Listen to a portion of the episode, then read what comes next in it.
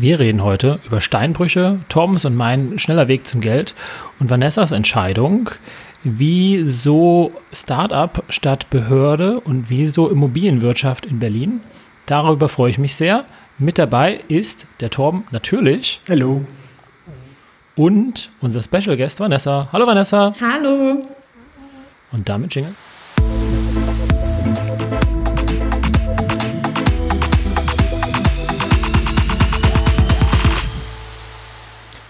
Déjà-vu. Ja, also Versuch zwei. Ähm, jetzt klappt das auch besser mit der Vorstellung. Vanessa, unser Special Guest heute. Ich freue mich sehr, dass du dabei bist. Du bist äh, tatsächlich bisher unser jüngster Gast mit 25 Jahren. Äh, bist Finanzierungsberaterin im Fokus ähm, Investment in Nord- und Ostdeutschland. Für den Torben klären wir gleich, wo Norddeutschland ist, damit er auch äh, seine Netzwerk äh, erweitern kann. Äh, du bist vor allem im Bereich Residential, Commercial und Development unterwegs. Also Residential ist ja der normale, ich sag mal, Wohnmarkt, äh, Gewerbemarkt und aber auch Entwicklung. Und ich glaube, Entwicklung ist, sag ich mal, wenn man jetzt Neubauten hat, ähm, was, wo du drin bist. Du bist mit deinen 25 Jahren tatsächlich schon sieben Jahre in der Branche. Das heißt, du hast genauso wie ich mit 18 in der Branche angefangen, bist eine richtige Immobilienkauffrau. Und das heißt, wir können heute tatsächlich sagen, wir haben zwei Experten im Talk. ja. wie, wie, gesagt, ich mache mich auf stumm und ich melde mich dann in 40 Minuten zum Ab Abmoderieren. Tschüssi. Ja. ja, vielen, Dank, vielen Dank für die schöne Einleitung und vielen Dank auch für die Einladung. Ich freue mich heute mal mit dabei zu sein. Wir freuen uns sehr, dass du da bist. Was ich noch gar nicht gesagt habe, ist, dass du, glaube ich, noch dabei bist, deinen Bachelor zu machen im Immobilienbereich, während du aber auch Vollzeit arbeitest. Also auch das eine krasse Leistung. Und ähm, was dich auch differenziert von den meisten unseren Podcast-Gästen ist, du hast noch keine eigene Immobilie. Darüber müssen wir dringend reden. Äh, zuerst möchte ich aber nochmal nachfragen. Bachelor in der Immobilienbranche. Ich als ja, Quereinsteiger habe meine Bachelor-These natürlich über ein ganz anderes Thema äh, geschrieben. Äh, über was schreibst du denn deine Bachelorarbeit? Ja, also grundsätzlich ist das Studium per se abgeschlossen. Alle Kurse sind fertig, nur die Bachelorarbeit habe ich noch ein bisschen vor mir hergeschoben. Ähm, wir Klassiker. schreiben. Ja, ich bin jetzt aber dabei, ich muss auch im August abgeben, also jetzt läuft wirklich die Uhr. Und ich schreibe darüber, welche Bedeutung der Ankaufsberater für den Bestandsaufbau privater Immobilieninvestoren hat. Das ist eine Praxisarbeit, die auch besonderen Fokus auf das Unternehmen Immovisory legt. Und genau, und über dieses Unternehmen Immovisory kennen wir uns eben auch. Ähm, die letzten Folgen waren ja schon mit dem Tobi von Immovisory, äh, seiner eigenen Investment Story und auch Immovisory selbst. Also wer Interesse hat, kann da gerne nochmal reinhören. Ähm, und hört dann auch, wie tatsächlich Torben, Tobi und ich zusammengekommen sind. Und dadurch haben wir natürlich dich kennengelernt. Ja. Ich weiß gar nicht mehr, ob es auf einem Boot war oder so, aber es war auf jeden Fall in einer guten Atmosphäre in Berlin. Da kann ich mich noch dran erinnern. Ja, das müsste 2021 gewesen sein, als wir noch im alten Office waren. Da warst du im Frühjahr oder Sommer zu Besuch zum Arbeiten. Ja, so leicht kann ich mich erinnern. Und Torben war dann. Im Alter wird das schwierig. Genau. Korrekt. so klein ist die Welt. Genau. So klein ist die Welt, genau. Ja, ähm, jetzt äh, stimmte das so, was ich in der Vorstellung gesagt habe? Ja, das passt. Aber was ich weggelassen habe und eben schon erfahren habe, ist, dass du tatsächlich ja schon früher äh, Kontakt hattest zur Immobilienbranche. Ähm, magst du uns darüber was erzählen? Mhm. Ich muss mal vorwegnehmen, das hattest du im Vorgespräch falsch verstanden. Mein Papa ist kein Makler. Aber die Frage, der Hintergrund war ja, warum ich überhaupt erst in die Branche gehen wollte als junger Mensch. Und das rührt eigentlich durch zwei Schlüsselelemente aus meiner Kindheit. Zum einen bin ich fast jedes Jahr umgezogen als Kind und hatte dann auch immer das Vergnügen, neue Häuser zu besichtigen mit Maklern oder Eigentümern. Und so ist das Produktimmobilie und auch die Nutzungsmöglichkeiten und die Suchprofile sind halt schon früh irgendwie da gewesen und ich fand das halt auch super interessant. Mir hat das richtig viel Spaß gemacht, da mitzugehen. Klar, umziehen ist nicht so schön als kleines Kind, aber wenigstens der Teil war immer super spannend. Und das hat mich schon relativ früh auf den Maklerberuf gebracht, wobei ich auch sagen möchte, Immobilienkauffrau ist sehr viel mehr als eine Maklerin zu sein.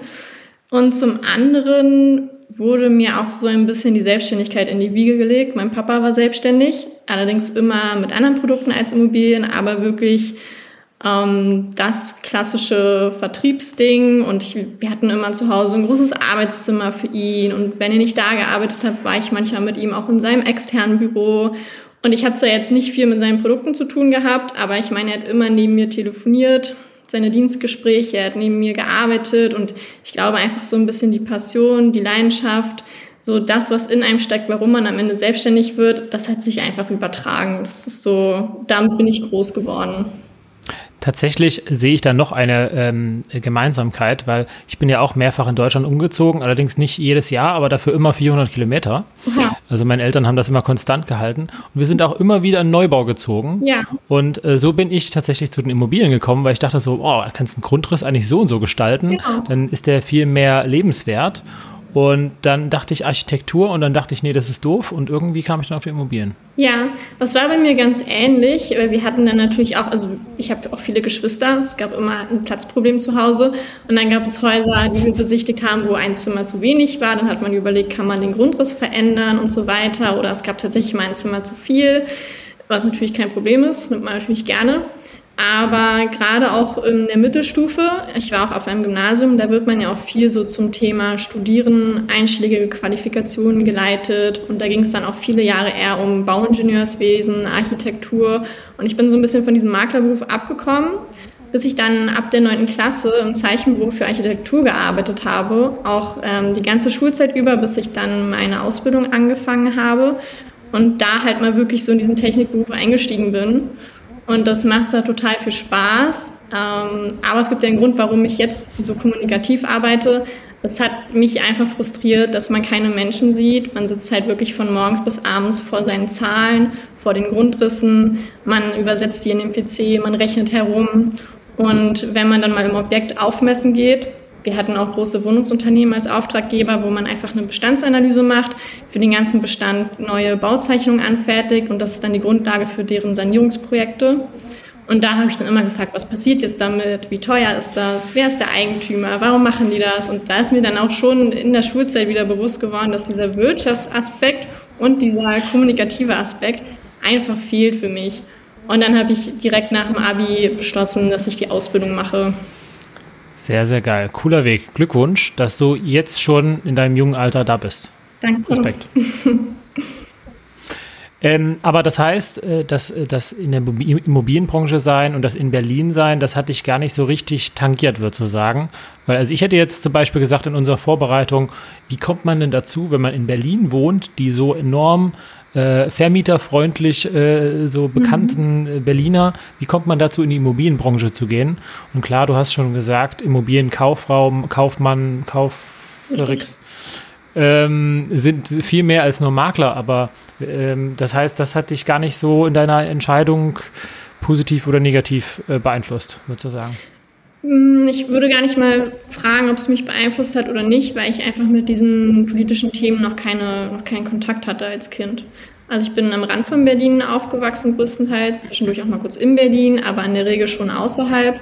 Und ja, da gab es jetzt halt nicht so diese großen Themen wie ähm, Mieterhöhungen etc. Man hat jetzt auch nicht die politischen Nachrichten speziell nach dem Thema gefiltert. Ich meine, heutzutage, klar, kommt das auch mal in der Tagesschau, aber vor zehn Jahren war das ja noch nicht so. Und deswegen war das einfach gar nicht äh, irgendeine Prämisse für mich in Entscheidung. Ich hatte Bock auf die Aufgabe und habe es gemacht. Cool. Cool, ja, finde ich, äh, find ich ein sehr, sehr schöner Weg, muss ich wirklich sagen, ohne jetzt da weiter zu loben. Aber äh, ich glaube, man soll das verfolgen, was einem Spaß macht. Und das hört sich definitiv so an, als ob du das machen würdest. Mhm. Ähm, meine nächste Frage war ja, äh, und, und warum investierst du in Immobilien? Und dann stelle ich mir fest, nein, hast du noch gar nicht. Genau. Also wann investierst du in Immobilien? Ja, ich denke, ich bin zwar der, der jüngste Gast bei euch und der erste Gast mit Ausbildung und Studium, aber vielleicht auch der erste, der noch keine eigene Immobilie besitzt. Und ja, kurz gesagt, ich habe mich einfach für den längeren Weg entschieden.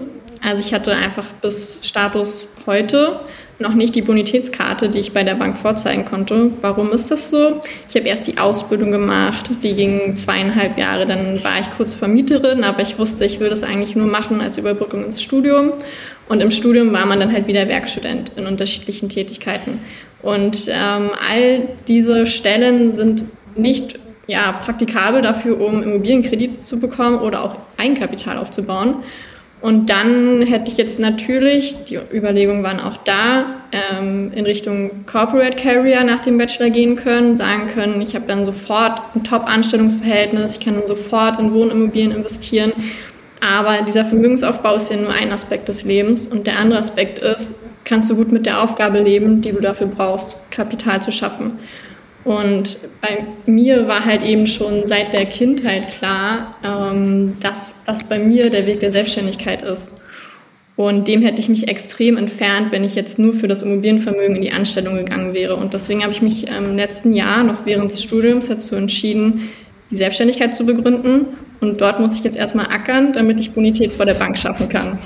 Das ist krass. Das ist im Endeffekt der komplett äh, gegenteilige Weg zu mir. Ne? Ich habe erst den, genau. den MDAX-Konzernjob genommen, mehr oder weniger auch durch Zufall, und habe äh, dann später den, den, den Shift gemacht. Ähm, aber, und ich glaube, das ist ein unfairer Vorteil, den du hast. Du gehst ja, bist ja selbstständig in einer Branche, in der du mhm. ja dein Wissen, was du aus deiner Selbstständigkeit nehmen kannst und auch zu 100 Prozent anwenden kannst. Das heißt, jeden Tag, den du da jetzt investierst, ist ja auch ein, ein Tag, den du in dein Wissen investierst, ein Tag in das Netzwerk. Und ähm, ich glaube, der Start, den du dann haben wirst, wird sowas von viel einfacher, als wenn du in deinem hochbezahlten Corporate-Job deine erste Wohnung kaufst, weil das hast du richtig erkannt. Also die meisten meiner Kunden sind ja wirklich Investoren und viele davon darf ich auch langfristig begleiten im Bestandsaufbau. Und dabei lerne ich so viele Fälle kennen, die gut laufen, die schlecht laufen, welche Strategien in welchem Standort funktionieren und welche nicht. Und kann einfach so viel Objekt- und Marktkenntnis aufbauen. Und man ist ja auch sehr eng im Austausch mit den Kunden. Manchmal wird es auch sehr emotional.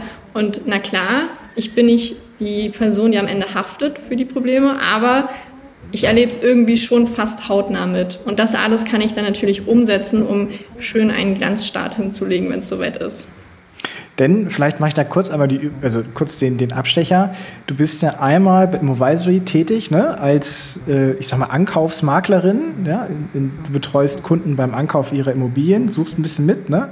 Und aber begleitest auch die Finanzierung als unabhängige Finanzierungsexpertin. Und ähm, mhm. Da hast du ja im Endeffekt die Finanzierungskarte ja schon auf dem Tisch liegen. Sobald du dann deine zwei Jahresabschlüsse hast, zwei oder drei Jahresabschlüsse, das weiß ich gar nicht, wie viel man da genau braucht, mhm. ähm, hast du ja im Endeffekt alle Kontakte vor, vorliegen, oder nicht? Ja, also mein, erstmal kurz zu meiner Tätigkeit bei Movisory. Mein Fokus liegt auf jeden Fall auf der Finanzierungsvermittlung. Okay, ja. Aber wenn man das für Investoren macht, kann man die Ankaufsberatung gar nicht so richtig davon trennen. Also es macht natürlich auch Sinn. Also viele Leute kommen zu mir, bevor sie überhaupt die Kaufentscheidung treffen und sprechen mit mir schon darüber. Soll ich das kaufen? Wenn ja, was wird die Bank sagen? Etc. Also es ist schon alles ein Produkt. Ähm, und ja, ich habe natürlich damit auch Vorteile für meinen eigenen Immobilienerwerb, weil mich die Banker schon etwas kennen, weil die Banker auch die ganzen Monate über gesehen haben, wie viel Geschäft bei mir reinkommt oder wie viel eben auch nicht. Also die können schon so ein bisschen meine Entwicklung erahnen und haben einfach ein gewisses Vertrauensverhältnis und wissen auch, dass ich sehr viel Kenntnis mitbringe. Genau, im Endeffekt ist das ja auch immer noch, ne, die, warum ist die Branche so unter sich? Weil enorm viel über Vertrauen geht. Genau. Und im Endeffekt ist deine Bonität halt nur ein Part, der dein Vertrauen ausdrückt, ja, ja für jemanden, der dich nicht kennt. Aber ähm, also ich habe tatsächlich letzte Woche angerufen bei meinem alten Sparkassenbanker letzte Woche Freitag, dem ich immer äh, Kunden zugeschustert habe, während ich für die Volksbank gearbeitet habe, habe ich gesagt.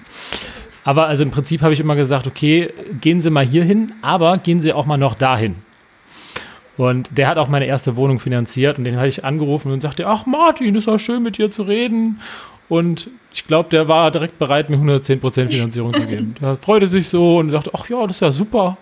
Mensch, dass du dich meldest. Ja, er redet gleich mit dem Vorstand, hat er gesagt. Sag ich, ja, super. Giesbert. liebe Grüße an den Giesbert. ja, liebe Grüße. Wenn ich jetzt so höre, du bist äh, auf der einen Seite studierst du, beziehungsweise das äh, nähert sich ja zum Glück bald dem Ende und ja. dann äh, hast du ein Thema schon mal abgehakt. Mhm. Ähm, parallel arbeitest du selbstständig in Vollzeit. Das heißt, wir wissen alle, wie es heißt, was es ist, am Anfang selbstständig zu arbeiten. Ähm, das trifft wahrscheinlich eher zu anderthalb Vollzeitjobs. Ähm, eher zu plus ständige Erreichbarkeit auch gerne am Wochenende, weil ich weiß es ja selber von mir, ich würde meinen Finanzierungsspezialisten auch gerne am Wochenende erreichen. Aber ja, mal gucken, wie die Realität immer so aussieht. ähm, was ist denn aktuell so dein, dein, dein größter Engpass äh, in Bezug auf das Thema Selbstständigkeit, äh, Immobilien und Unternehmertum? Ja, genau das, was du eigentlich auch schon angedeutet hast, die Zeit. Natürlich. Man könnte jetzt sagen, Engpass wäre vielleicht ähm, Kapital, Objekte, aber dieser Engpass wird ja nur davon bestimmt, dass wir auch so eine befristete Zeitschiene haben, in der wir das alles verwirklichen wollen oder möchten. Ähm, ja, deswegen mein Engpass ist einfach die Zeit. Zumal ich in deiner Situation auch sagen würde, dass äh, du eben Zugang zu, all, zu allen anderen Sachen hast. Ne? Also sowohl zu Kapital hast du Zugang, du hast zu Netzwerkzugang. Das heißt, du kriegst auch äh, die Objekte rein, ob das jetzt ähm, mhm. über Immovisory ist oder ob das über andere Kontakte ist, die du ja begleitest. Ne? Ich meine, mir werden auch ab und zu mal Wohnungen angeboten zum Buy and Hold, wo ich selber sage, kaufe ich nicht.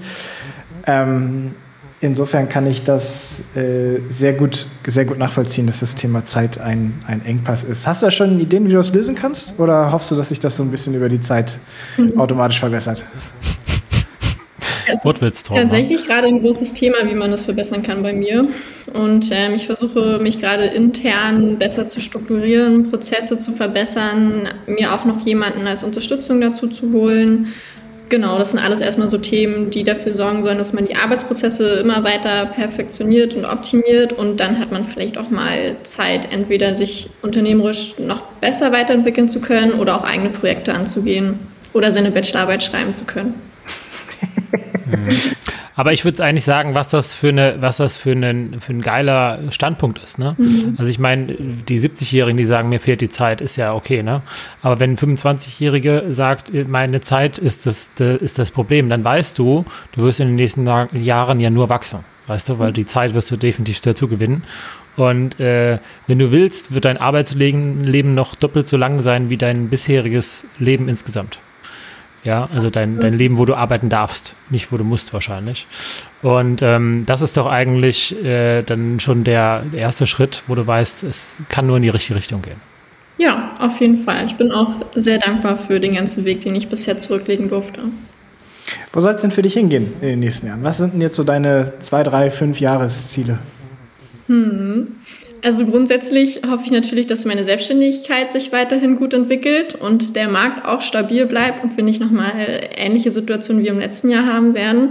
Dazu kommen wir übrigens nachher noch. Wir machen noch ein kleines Finanzupdate, Finanzierungsupdate am Ende. Genau, das machen wir. Ähm, grundsätzlich gibt es verschiedene unternehmerische und auch persönliche Ziele, die ich so erreichen möchte. Ähm, zum einen in meiner selbstständigen Tätigkeit oder auch Tätigkeit als Finanzierungsberaterin möchte ich natürlich auch die Produktauswahl noch ein bisschen optimieren oder anpassen. Ähm, ich mache zum Beispiel sehr gerne Finanzierungen für Projektentwicklungen. Das bereitet mir großen Spaß, auch vor allem mit dem ganzen Hintergrund, dass ich auch mal in die technische Richtung gehen wollte. Und es ist einfach ein sehr, sehr schöner Prozess, aber auch ein sehr intensiver Prozess, der auch wirklich über mehrere Monate andauert. Ähm, aber da würde ich gerne noch weiter mich drauf fokussieren und zum anderen auch die Überlegung, welche Assets kann man ansonsten noch finanzieren, neben ähm, der Immobilienfinanzierung. Also ich finanziere zum Beispiel auch Unternehmensnachfolge oder Neugründung. Da möchte ich mich auch noch weiter, auch ähm, fachlich und auch in der Praxis weiter reinfuchsen und das ausbauen. Und zum anderen, ja, möchte ich natürlich auch als Investoren starten im Immobilienbereich und ja, das sind eigentlich so die Kernziele. Direkt mehr Mehrfamilienhaus oder erstmal eine Eigentumswohnung? erstmal Eigentumswohnungen, aber natürlich ist das Ziel, mal vor seinem eigenen MFH zu stehen und sich einfach zu denken, geil, meins, schön, kann ich mich drum kümmern. Es ist, das ist so lange geil, bis du reinguckst und denkst, was du noch alles machen darfst und dann denkst du so, oh scheiße, das ist doch meins, da muss ich mich ja drum kümmern. Geil, Verwalter der Bank. Ja. Und ansonsten persönliches Ziel ist auf jeden Fall, das nachzuholen, was ich aufgrund der vielen Arbeitstätigkeiten und meines Bildungsweges bisher noch nicht machen konnte, nämlich ähm, Erfahrungen im Ausland sammeln, seinen eigenen Horizont erweitern, alle Kontinente der Erde sehen am liebsten. Und das Schöne ist natürlich, dass ich von überall aus arbeiten kann. Ich brauche nur meinen Laptop und mein Telefon für die Finanzierungsberatung und das möchte ich halt auch für meinen Vorteil nutzen und dieses Thema seinen Horizont erweitern und die Welt sehen, auf jeden Fall noch nachholen in den nächsten Jahren. Ja, und das darf man ja auch immer nicht vergessen. Wir haben ja noch alle unglaublich viel Lebenszeit einfach noch vor uns. Ne? Also wenn wir jetzt nicht uns ganz doof anstellen, ähm, dann sage ich mal, haben wir im besten Fall vielleicht erst ein Drittel unseres Lebens äh, hinter uns. Ne? Und äh, das ist schon ja nochmal geil, wenn, wenn ich so nach vorne gucke. 25 Prozent, Torben. Ja. Wir werden alle 100 bis 150. Ich, ich hoffe nicht. Also wie auch immer, mir reichen auch 70 gute Jahre. Ähm, aber das ist ja das Schöne daran, wenn man so früh startet. Das ist halt super, ein super Vorteil, den man anderen Leuten gegenüber hat, dass du einfach auch die Zeit hast. Ob das jetzt dieses Jahr ist oder nächstes Jahr ist, ist ja auch erstmal scheißegal. Ähm, aber du hast nicht den Stress, dass du jetzt irgendwie mit 50 sagst, oh, warte mal, ich habe eigentlich schon ein Leben gelebt und jetzt auf einmal will ich jetzt hier noch in die und die Richtung gehen. Was nicht heißt, dass es nicht trotzdem funktionieren kann. Gibt genug Beispiele. Äh, aber einfach, das ist ein, ein, Vorteil, der schade wäre, wenn man das eben verschenkt. Insofern ähm, finde ich das mhm. mega gut. Vielleicht springen wir noch mal einen Tag zurück oder ein paar. Ähm, was würdest du in deinem 18-jährigen, gerade äh, Schule abgeschlossen, Abitur in der Hand, äh, Vanessa empfehlen, was die machen sollte? Tatsächlich würde ich ihr sagen, mach die Ausbildung zur Immobilienkauffrau. Also ich bin yes. zufrieden mit dem Weg. Man könnte sich jetzt darüber streiten, ob ich ihr sagen würde, studiere danach auch. Aber im Endeffekt, alle diese Schritte haben genau dahin geführt, dass ich jetzt hier bin, in dieser Tätigkeit, in dieser Stellung, mit den tollen Kollegen hier zusammenarbeiten darf. Und deswegen will ich da gar nicht in das Thema Reue oder was hätte man besser machen können gehen.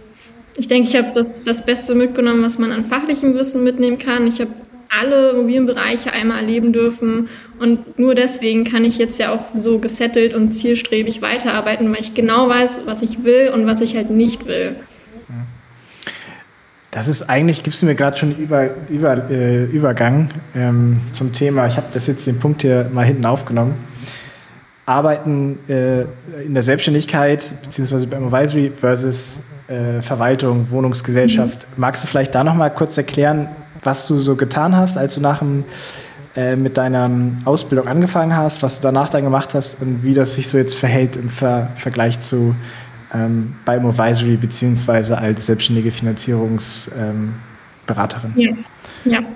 Also ich habe im Prinzip meine Ausbildung in einem mittelständischen Wohnungsunternehmen gemacht, ähm, mit ungefähr 350 Mitarbeitern zu der Zeit. Aktuell sind die, glaube ich, ein bisschen am Abbauen gerade. Dann war ich im gleichen Unternehmen danach als Vermieterin angestellt, als Überbrückung zum Studium und weil mir der Job einfach extrem viel Spaß gemacht hat und den Bestand, den ich dort auch betreuen durfte. Und im Studium bin ich, bevor ich zum Weisel kam, noch in die Projektentwicklung gestartet. Das war auch, ja, es war ein Tochterunternehmen von der Firma. Die wollten so ein bisschen Startup-mäßig sein, haben sie aber nicht geschafft im Endeffekt. Und Grundsätzlich ähm, für die Ausbildung finde ich so ein großes Wohnungsunternehmen super, weil du hast alle Bereiche, die man im Lebenszyklus einer Immobilie bearbeiten kann, in einem Unternehmen. Das heißt, du wirst auch alles lernen in dieser Zeit und das ist sehr wichtig.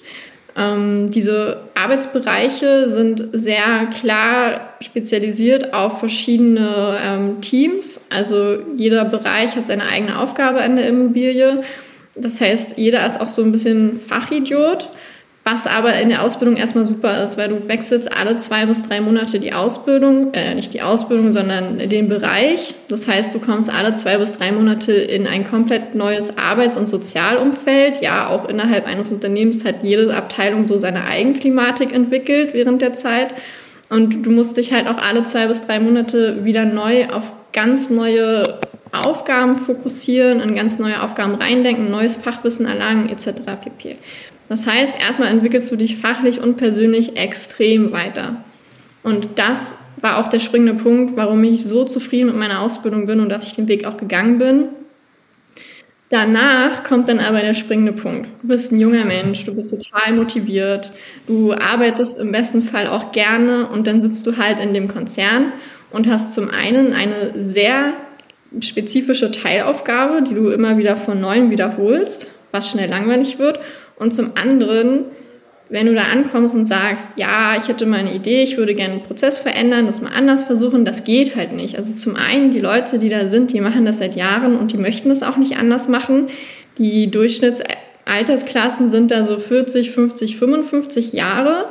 Die sind halt einfach froh, wenn alles so bleibt, wie sie es kennen und sie einfach schön auf ihre Rente hinarbeiten können. Auch fair. Und zum anderen gibt es auch nicht die Möglichkeit, Strukturen zu ändern. Du kannst nicht sagen, ich finde, wir sollten technisch die und die Möglichkeit haben. Da muss das Unternehmen erstmal zu SAP oder so gehen und dafür mehrere 10.000 Euro irgendeinen so Änderungsvertrag aufsetzen und implementieren. Das geht halt einfach nicht. Und ich bin ein sehr motivierter Mensch und ich habe immer gerne gearbeitet. Und wenn man da dann 120 Prozent gibt und es erstens halt keinen shared, weil da sind noch 350 andere Mitarbeiter, die auffangen, wenn du nichts machen würdest. Und zweitens auch deine Ideen nicht gehört werden oder gehört werden wollen, dann bist du einfach ganz schnell frustriert. Und dann natürlich noch das Thema, ob ich jetzt 50 Prozent oder 120 Prozent gebe. Am 28. kommt das gleiche Gehalt. Das war dann auch noch der dritte und letzte Killer, bei dem ich einfach gesagt habe, ich habe wirklich gar keine Lust mehr. Und das war auch eine sehr, sehr frustrierende Zeit. Und ähm, ja, dann bin ich ans Studium gestartet, unter anderem auch mit dem Hintergrund, ich will nochmal andere Bereiche erleben, ohne mich fix als Angestellter zu binden, bin in die Projektentwicklung, habe da auch nochmal die gleiche Konzernstruktur erlebt. Und ähm, dann kam auch Corona, der Job ist ins Stocken gekommen, weil wir nicht mit Architekten, nicht mit der Stadt reden konnten. Also alles lag einfach brach und ich hatte viel Zeit zum Nachdenken und habe überlegt, was mache ich hier eigentlich? Was war nochmal mein langfristiges Ziel? Und irgendwie gefällt mir alles gar nicht. Und dann wollte ich in ein junges, dynamisches Unternehmen und habe dann ja auch zu Immovisory gefunden. Und da ist das ganze Arbeiten einfach anders strukturiert. Also wenn ein Unternehmen nicht aus 350 Mitarbeitern besteht, sondern vielleicht aus 10 bis 20 und gerade im Wachstum ist, sich immer wieder weiterentwickelt, dann hast du erstens eine wichtige Position, egal ob du Werkstudent bist oder Transaktionsberater. Wenn du ausfällst, dann wird das bemerkt im Unternehmen. Das heißt, deine Arbeit ist wichtig man kann viel mitgestalten. Ich hatte das Glück, dass ich bei Immovisory auch als Werkstudent ab Tag 1 immer meinen Senf dazugeben durfte.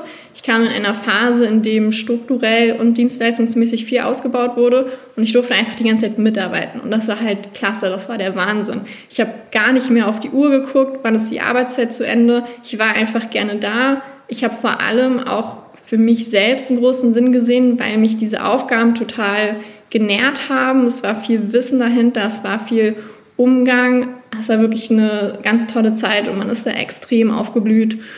Und deswegen, wenn jemand sehr Fokus hat auf die Freizeit, auf Familie etc., dann sind so Corporate Carrier Geschichten schön. Aber wenn jemand gerne arbeitet und wirklich Lust hat, was mitzugestalten und nicht einfach nur das machen möchte, was einem vorgelegt wird, dann wird man da einfach nicht glücklich. Und dann sollte man sich ein Startup oder generell kleinere Unternehmen suchen. Ich möchte, das sind direkt drei Punkte, auf die ich gerne nochmal eingehen möchte.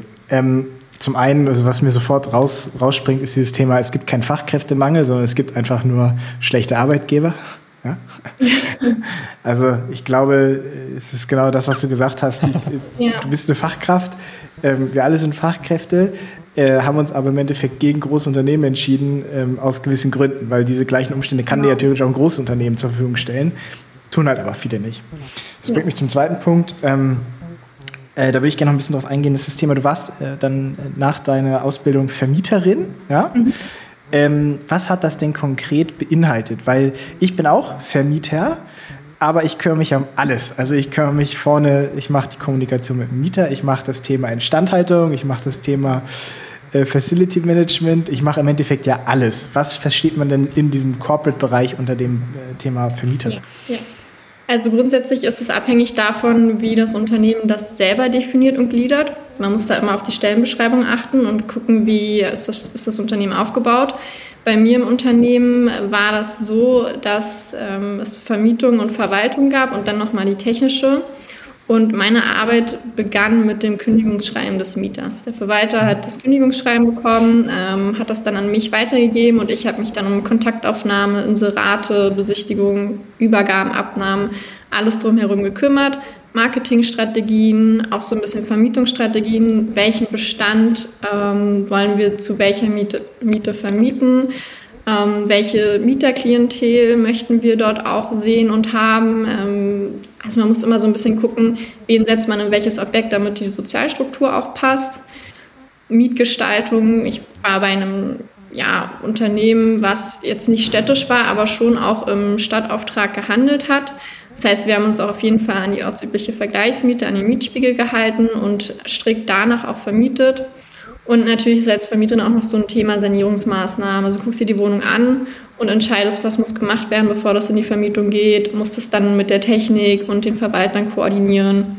Ja, das sind eigentlich so die Aufgaben. Also schon relativ, relativ schmal geschnitten. Das heißt, es war noch, also ihr habt, das, das Objekt gehörte euch, aber es war noch mal ein separater, unabhängiger Verwalter drauf? Oder wie muss ich das verstehen? Oder war das ein Inhouse-Verwalter? Wir haben Fremdbestand verwaltet. Ah, okay. Genau, verwaltet und vermietet. Also wir waren eine private GmbH, aber unser Bestand ist der Stadt Berlin zugehörig gewesen. Okay. Ich sage immer noch wir, weil ich so lange und als Azubi in dem Unternehmen gearbeitet habe, aber da wird man direkt indoktriniert. Ja. Das geht einfach nicht mehr raus. Ähm, und, und, Wir kennen das. Ja, und unter dem technischen Bereich, da versteht man dann, ist es so klassisch Facility Management oder was verstehe ich unter dem technischen Bereich? Ja, also es gibt ja auch nochmal den Haus, Hausmeister an sich im Objekt und der technische Bereich ist im Prinzip ähm, erkennen, was muss in den Objekten gemacht werden, die jeweiligen Firmen beauftragen, ähm, Ausschreibungen sind bei solchen großen Unternehmen oft ein Thema. Da hat man ja auch bestimmte Regeln, öffentliche Ausschreibungen meistens und so weiter und so fort. Die ganze Umsetzung betreuen, Abnahme, also alles, was im Prinzip mit Handwerkern und Instandsetzung zu tun hat. Da sieht man mal wieder, wie schön es ist, wenn man selber mal ein Objekt hat, weil man da bist du dann alles. Ne? Da bist du ja. eben nicht nur, äh, guckst du nicht nur, ob die Mieten reingehen, sondern du bist Verwalter, du bist äh, es gibt Standhalter. Halt auch Unternehmen, die die sogenannte A bis Z-Verwaltung machen. Und diese Leute, die machen wirklich für Objekt alles. Die machen die Technik, die Verwaltung, die Vermietung. Das läuft dann alles in einer Hand zusammen. Ist halt echt eine Frage, wie man das organisiert, ne? Genau. Weil du äh, tendierst immer dazu, Prozesse zu verfeinern. Und ähm, dann brauchst du spezielle Maschinen für spezielle Prozesse oder spezielle Programme und auch spezielle Mitarbeiter. Und dann, glaube ich, gerät man sehr schnell dazu, dass man einer Person nur einen sehr kleinen ähm, einen kleinen, sehr kleinen äh, Bestandteil der ganzen Aufgabe zugibt, wenn man denkt, dann kann die Person das ja perfektionieren und viel schneller. Mhm. Aber wenn das eigentlich dafür zu führt, dass die Person unmotiviert ist und kündigen will, äh, wird die Aufgabe auch gleichzeitig wieder langsamer. Das heißt, also wenn man das mal wirklich so nochmal drei Schritte weiter denkt, dann darf man das eigentlich gar nicht machen. Man darf eigentlich die Projekte gar nicht so weit runterbrechen, sondern eigentlich einer Person mehr die Generalverantwortung zu übergeben möglichst viel Eigenverantwortung und dann auf die Motivation, die intrinsische Motivation der Person setzen und somit äh, darauf zu hoffen, dass die Person selber versucht, die Prozesse zu optimieren für sich selbst.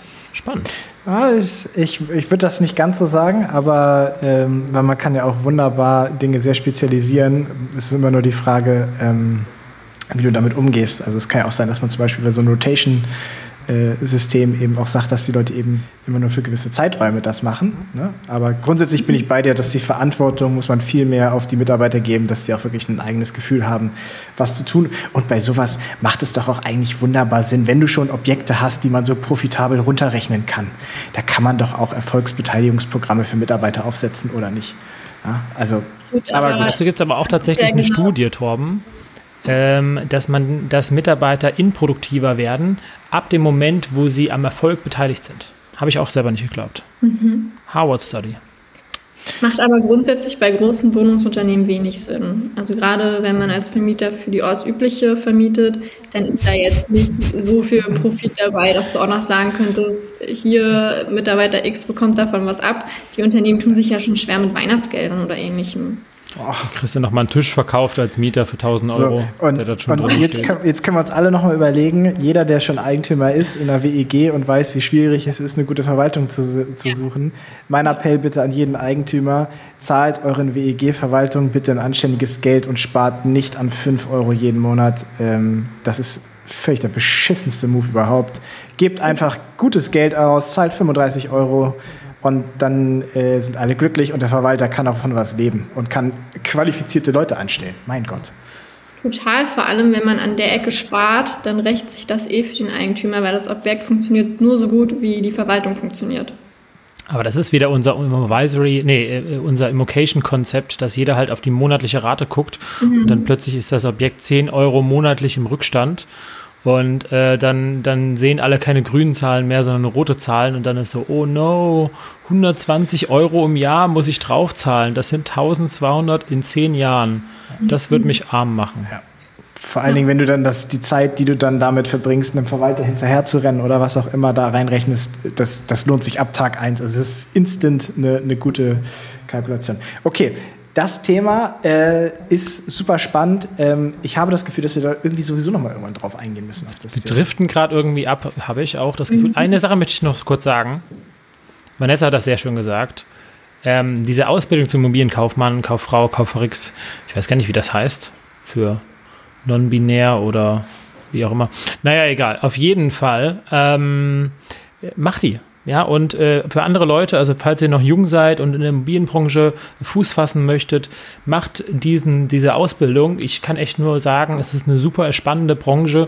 Und bevor ihr einen Master und einen Bachelor da in dem Bereich macht, es gibt super spannende Unternehmen. Auch mein kleines Unternehmen, wo ich das gemacht habe, habe ich verschiedene Bereiche, Makler, Hausverwaltung, Bank ähm, und Projektentwicklung äh, reinschauen dürfen und ähm, kann echt nur für diese Ausbildung sprechen. Wenn ihr im jungen Alter seid oder auch wenn ihr euch umschulen wollt, wollt könnt ihr tatsächlich immer noch Immobilienkaufmann, Frau werden. Ich glaube, dann dauert das zwei Jahre.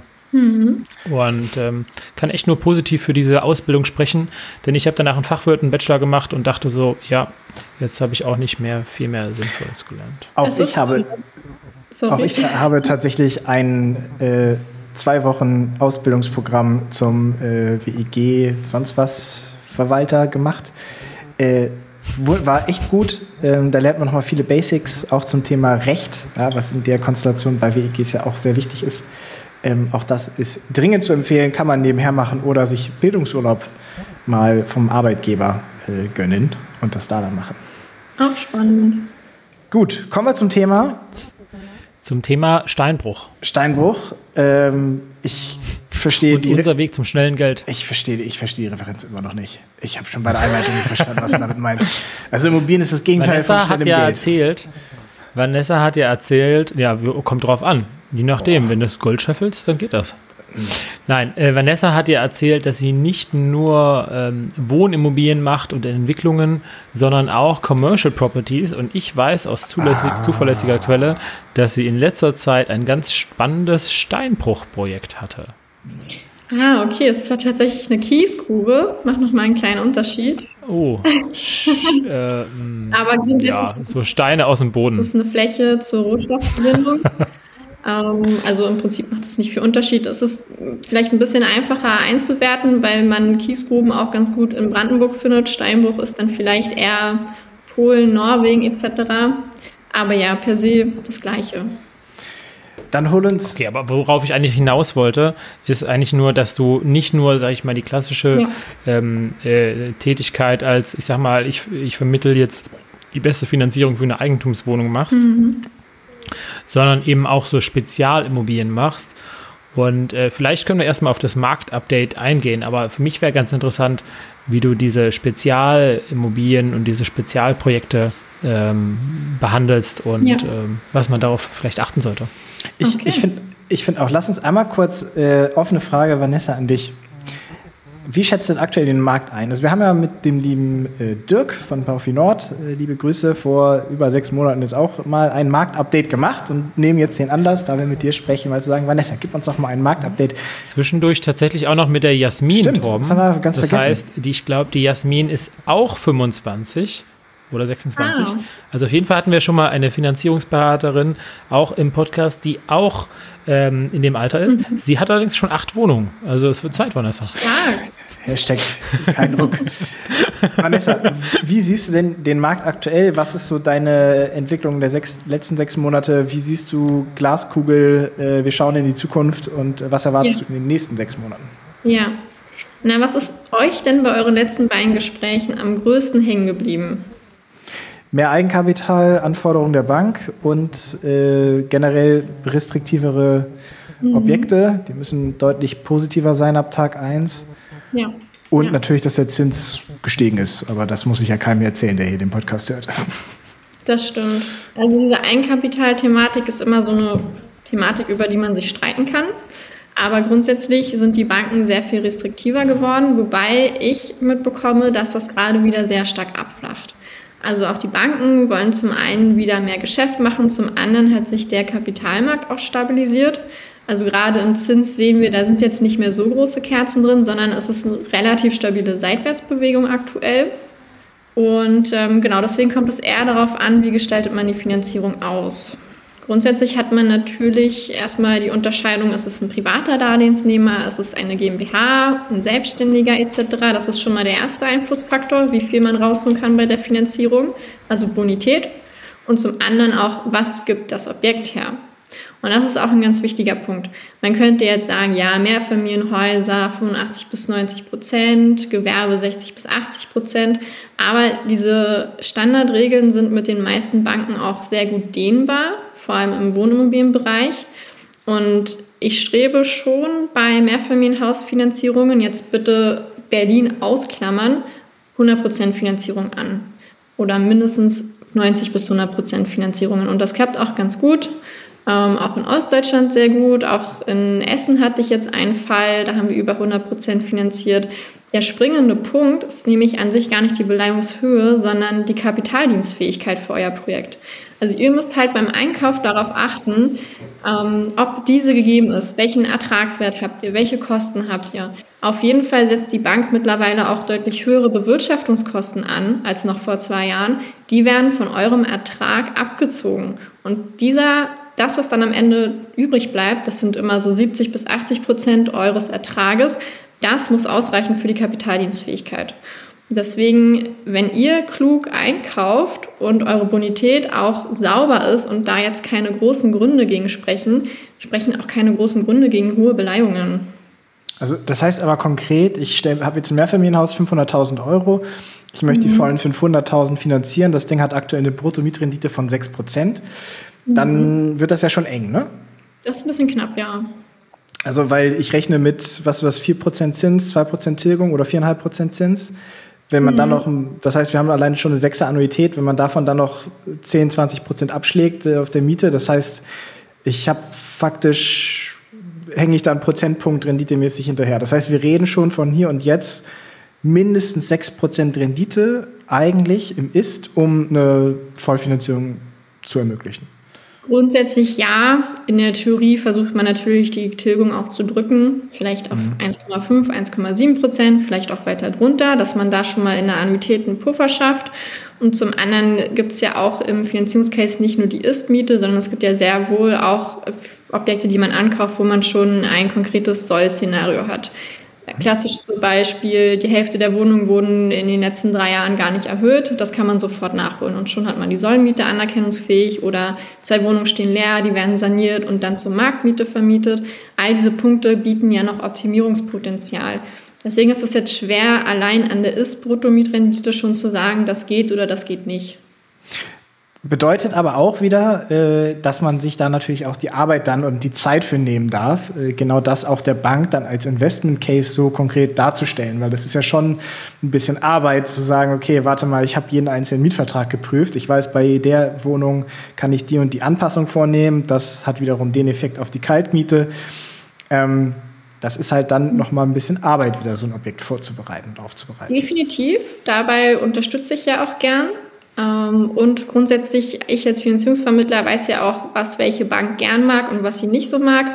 Und ich weiß auch, wie ich das Projekt finanzieren muss, wie ich Schwachstellen ähm, erläutere und ein bisschen schöner hinrücken kann, wie ich Potenziale gut ausarbeiten kann in dem Bankenpitch etc. Und es macht natürlich Sinn, als Investor seine Objekte frühzeitig mit seinem Finanzierungspartner zu erläutern und vielleicht schon vor der Kaufentscheidung zu gucken, wie wird, werden die Banken darauf reagieren. Vanessa, kannst du das empfehlen? Vanessa, wie soll eigentlich unsere Sollrendite sein? Etc. pp. Also es macht natürlich auch Sinn, beim vollumfassenden Bestandsaufbau auch das Finanzierungsportfolio immer optimiert daran anzupassen.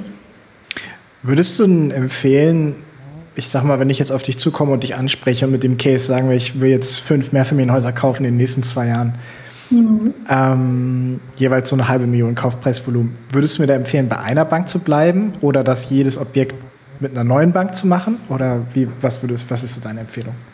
Es kommt darauf an, ob du für jedes Objekt die gleiche Strategie hast. Zum Beispiel willst du es entwickeln und verkaufen oder ist es langfristige Bestandshaltung. Es kommt natürlich auch auf die Region an.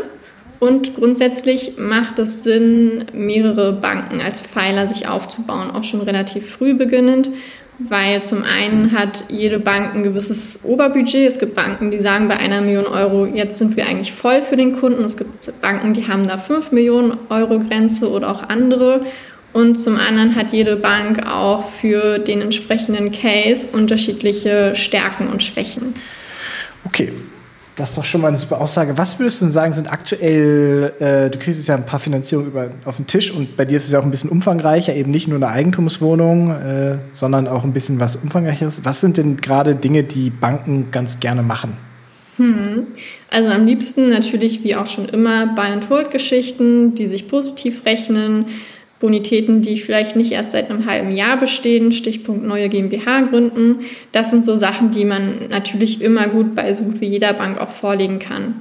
Ein bisschen spezieller wird es, wenn man sagt, ähm, es ist ein hoher Gewerbeanteil im Objekt, dann muss man eventuell mehr EK mit reingeben und dann fallen auch manche Banken aus der Auswahl heraus.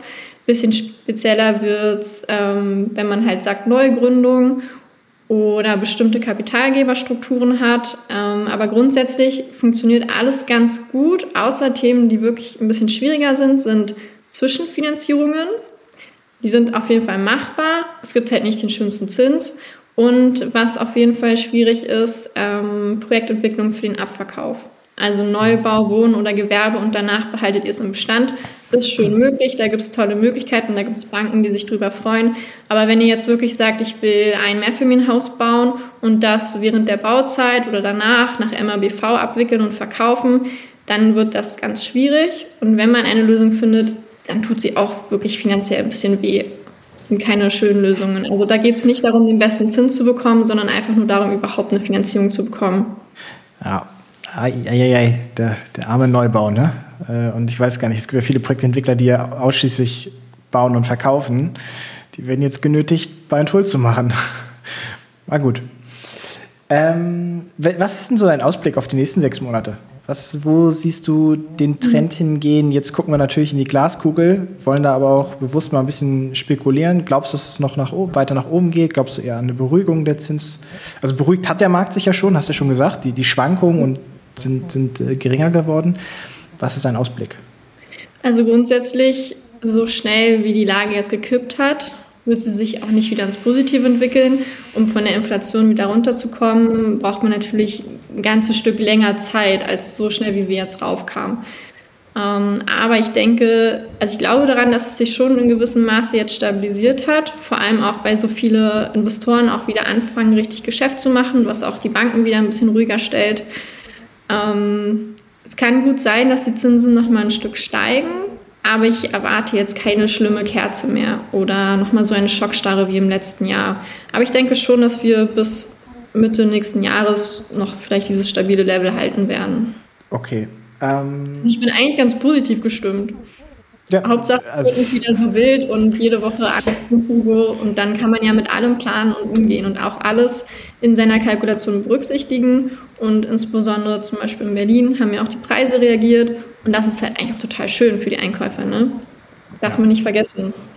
Ich kann es nur wieder wiederholen. Das ist ja eigentlich das Typische für die Branche, oder? Dass, dass man eigentlich planbare Sachen hat. Und das ist, glaube ich, eigentlich das, was die Branche in den letzten zwei Jahren irgendwie so durcheinandergewirbelt hat. Genau. Dass plötzlich war es in der Immobilienbranche nicht mehr planbar. Ja.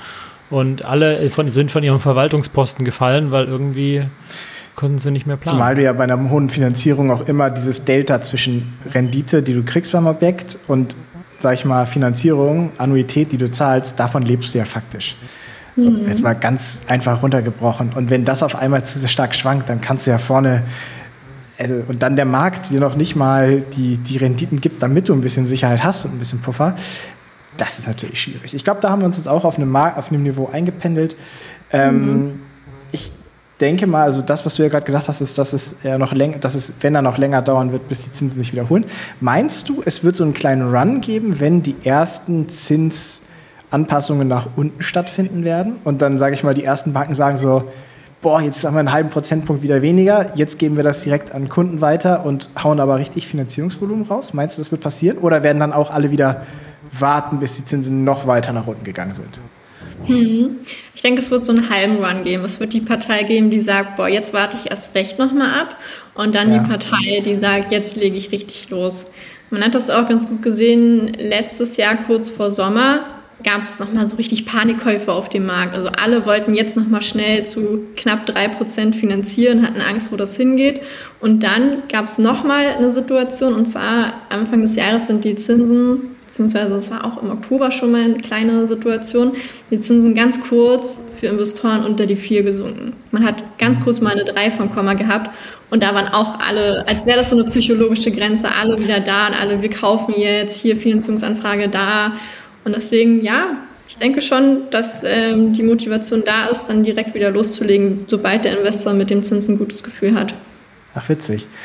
und das wäre eigentlich der geilste Zeitpunkt, wenn dann auch die Kaufpreise immer noch so niedrig sind und die auch noch ein ja. bisschen hinterherhängen. Dann hast du ja so, ein, so eine Art Sweet Spot, wo du vielleicht jetzt nicht die Top-Finanzierung bekommst, aber immer noch ein Stück besser als vorher.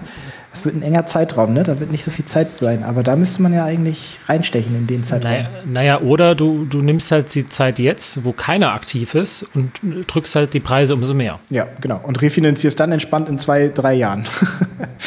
da, das wäre jetzt meine Frage noch gewesen.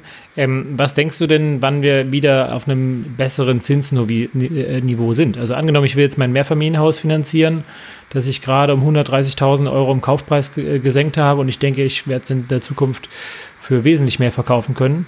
Würdest du einem empfehlen, auf fünf Jahre oder auch egal, ob es eine Eigentumswohnung oder was auch mhm. immer ist, aber angenommen, ich habe jetzt mit einem guten Preis eingekauft, wo ich denke, boah, okay, der ist eine ordentliche Summe unter, ich sag mal, Homeday oder andere Vergleichsportale von anderen vor anderthalb Jahren, zwei Jahren. Was würdest du dem Investor oder dem Anfangsinvestor dafür mit empfehlen? Also die erste Frage ist natürlich, was sind für dich gute Zinsen? Und ähm, die zweite Frage ist. Fair enough. Fair enough, ja. Also ich hoffe, du gehst jetzt nicht davon aus, dass wir in zwei Jahren wieder bei 1,0 sind. Äh, in zwei Jahren? Nee, in zwei Jahren noch nicht. Was ist meine persönliche Meinung? Keine belastbare Aussage hier. Ja, und diese Frage, soll ich fünf oder zehn Jahre finanzieren? Der weiche ich gerne aus, bewusst, weil das ist natürlich ein Blick in die Glaskugel und das ist so eine kleine Wette, die man eingeht.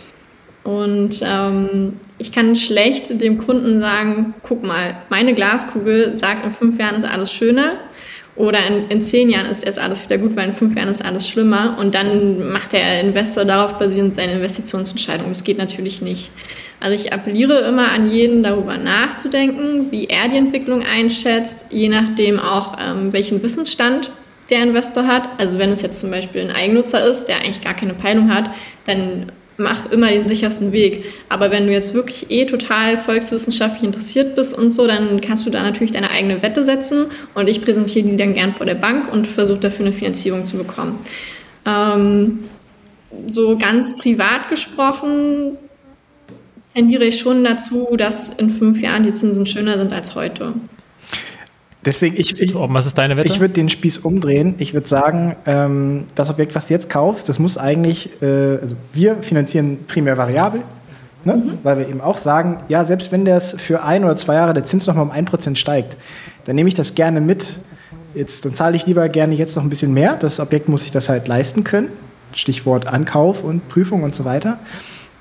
Aber ich gehe auch davon aus, dass wir eben in drei bis fünf Jahren eben nicht mehr eine vier vorm Komma haben werden, sondern vielleicht eine zwei, vielleicht eine drei. Und dann habe ich lieber ein Jahr lang mal ein bisschen mehr gezahlt und logge mir dann aber irgendwann in dem Korridor zwischen zwei und ich sag mal dreieinhalb Prozent, wenn, wenn da, der Zins reinfällt, dann logge ich mir das ein auf zehn Jahre oder vielleicht sogar 20 Jahre und habe dann ja aber jetzt immer schon die, die, die, die 6% Bruttomietrendite am Anfang gehabt. Das heißt, jeder Abfall an Zins ist, steckt er sofort in den Cashflow rein. Das, was er am Anfang negativ noch für die nächsten ein bis zwei Jahre oben reinschlagen wird, also negativ, mhm. wird er später hinten raus ja positiv reinschlagen. Und dann ähm, mache ich oder dann machen wir ihn langfristig fest. Ähm, plus wir zu dem Zeitpunkt ja auch unsere Strategie ist ja auch, dass wir die Objekte noch ein bisschen aufwerten im Buy and Hold. Das heißt, das heißt, du hast nochmal einen besseren Refinanzierungswert. Also vieles spricht für mich dafür, eben jetzt nicht auf zehn Jahre jetzt etwas fix zu machen, weil in den mhm. nächsten zehn Jahren passiert viel zu viel im Markt und an einer Immobilie, als dass ich jetzt sagen würde, das macht Sinn. Deswegen lieber kurzfristig das meiner Meinung nach kurzfristig aushalten, auch wenn es mal teurer wird. Und ja, ich sehe das jeden Monat, wenn die Abbuchung wieder ein bisschen höher geworden ist auf dem Konto. Aber das ist okay, weil ich weiß, in der Gesamtbetrachtung macht das jetzt nicht so den Effekt aus, sondern ich weiß, das Geld, das verdienen wir halt in drei, vier, fünf Jahren. Und das Objekt. Aber dazu muss man sagen, du machst das als professioneller Investor. Ne? Die Vanessa hat das ganz richtig sagen. gesagt. Wenn du ein Anfangsvermieter bist, ja, dann hast du da Stress mit. Dann kauf dir nicht diesen Stress ein, dann, dann lock das ein und sag, okay, weißt du was, ich komme damit easy aus, 70 Euro mehr im Monat zu geben.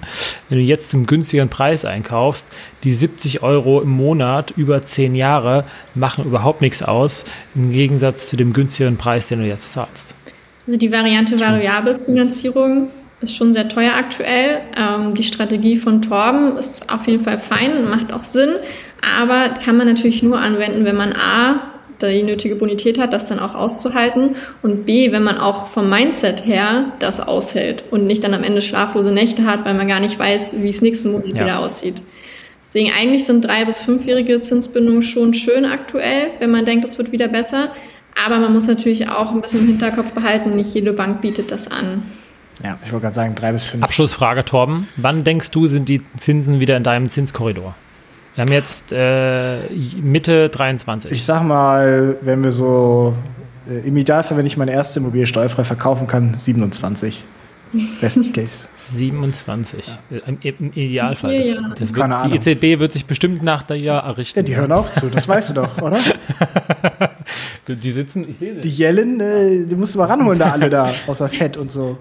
Ich bin heute Morgen noch vorbeigelaufen. Ja, guck. Aber dann, dann schmeiß doch da mal den Tipp rein hier. Hört euch mal den Podcast an, Immo Insights. ich, ich kenne sogar ein paar Leute da im Immobilienteam. So. Also. Aber egal, okay, anderes Story. Wir, müssen, wir ähm, nähern uns ja, okay, Vier Jahre. Ich bin tatsächlich ein bisschen pessimistischer. Ich sehe irgendwo zwischen fünf und acht. Was? Mal gucken. Das, bis, bis, der Zins wieder auf dem Korridor Das wird aber stark abweichen zur volkswirtschaftlichen Historie, ne? Wenn wir uns mal die letzten. Ja, ich, ich sehe es. Also, die Frage ist für mich auch eigentlich, die EZB hat das ja korrigiert. Ich weiß nicht, ob ihr das mitgekriegt habt. Früher hieß es ja immer Inflation unter 2%. Mittlerweile hat sie das korrigiert auf nahe 2%. Mhm. Und ich sehe, dass wir weltweit so verschuldet sind, dass es vielleicht gar nicht mehr Ziel ist, auf 2% zu kommen. Du, wie gesagt, ich glaube, wir müssen uns nur auf die richtige Seite der Gleichung stellen in diesem ganzen System und dann profitieren wir in jeder, in jeder Phase. Also egal, ob es jetzt eine gute oder eine schlechte Phase ist. Lass uns aber jetzt mal zum Ende kommen, denn wir haben schon 57 Minuten auf der Uhr. Wir versuchen unter einer Stunde zu bleiben. Äh, wir könnten sicherlich noch eine halbe Stunde über das Thema Finanzen äh, reden, ja, Finanzierung. Deswegen, Vanessa, mach dir da keine Sorgen. Da kriegen wir auf jeden Fall äh, genug Content noch zusammen. Du hattest und das fand ich ganz schön. Du bist in die Folge reingekommen, hast gleich gesagt, ey, ich habe auch ein paar Insights äh, mitgebracht. Und deswegen wollen wir dir gerne jetzt mal die Stage überlassen und dir die äh, Insights geben, weil ich finde, wer kann es besser zusammenfassen als du aus deinem eigenen äh, letzten zehn Jahren? Deswegen. Gerne. Ja. Gut, also man macht sich ja manchmal auch so ein bisschen selber Gedanken, an welche Dinge soll man glauben, welche Dinge sind einem auch wichtig, eigene Prinzipien etc. Und die meisten kommen ja auch aus harten Learnings heraus. Deswegen gibt man die natürlich auch gerne weiter. Und Insight Nummer eins ist auf jeden Fall, schau mal rüber, aber bleib bei dir. Nummer zwei ist, und das spreche ich aus harter Erfahrung, ähm, manchmal plant man so viel, dass man vergisst loszulegen Insight Nummer drei, mein Nummer eins Glaubenssatz, das Glück dem Tüchtigen. Und Insight Nummer vier ist so ein bisschen, wie möchte ich meine Arbeit gestalten? Und da ist für mich wichtig, sei immer offen, ehrlich und transparent mit all deinen Partnern. Nur so schaffst du eine gute Grundlage und nur so wirst du auch nachhaltig Spaß haben. Dann haben wir noch das Thema, die Bank ist dein Partner, nicht dein Feind. Bitte vergesst das nicht. Und als letztes Insight, auch wenn ich einen langen Bildungsweg hinter mir habe, die Praxis ist dein bester Lehrer. Martin, wunderbar. Da fällt mir gar nichts Vielen mehr lieben ein. Dank. Schöner hätten wir es nicht sagen können. Was mir noch einfällt, ist die Werbung für den Gast, denn die Vanessa macht ja Finanzierung und wenn mhm. ihr eine Finanzierung braucht, auch wenn wir jetzt für den Torben nicht Norddeutschland definiert haben, wenn ihr was da in, an, äh, in Anfrage habt in Nord- oder Ostdeutschland, könnt ihr euch entweder gerne bei mir oder Torben melden und wir leiten das gerne weiter. Oder ihr geht auf Vanessas Instagram zum Beispiel, Vanessa-Immovisory oder auf ihr LinkedIn Vanessa äh, Dörr. Ähm, Ö kann man da nicht schreiben, aber das denke ich mal, könnt ihr auch googeln. Auf LinkedIn werdet ihr sie finden. Oder auch, wenn ihr googelt, äh, tatsächlich Baufi Nord, also das ist das Portal oder das, die, die Firma, mit denen ihr Baufi-Beratungen macht und dann eingibt Vanessa Dörr, dann findet ihr sie auch. Oder natürlich über Immovisory, aber das haben wir ja beim letzten Mal schon besprochen. Ja, und ansonsten ähm, könnt ihr wie immer diese Folge bewerten, uns äh, auf die Frage der Folge ein Feedback geben. Yes. Der Torben zeigt gerade zehn Sterne. Ich glaube, man kann nur fünf Ey, machen. Martin, aber weißt du, wir haben unser erstes. Zwei mal fünf ist besser. Wir haben unsere als- erste ja. Ein-Sterne-Bewertung auf, auf Apple Podcasts bekommen.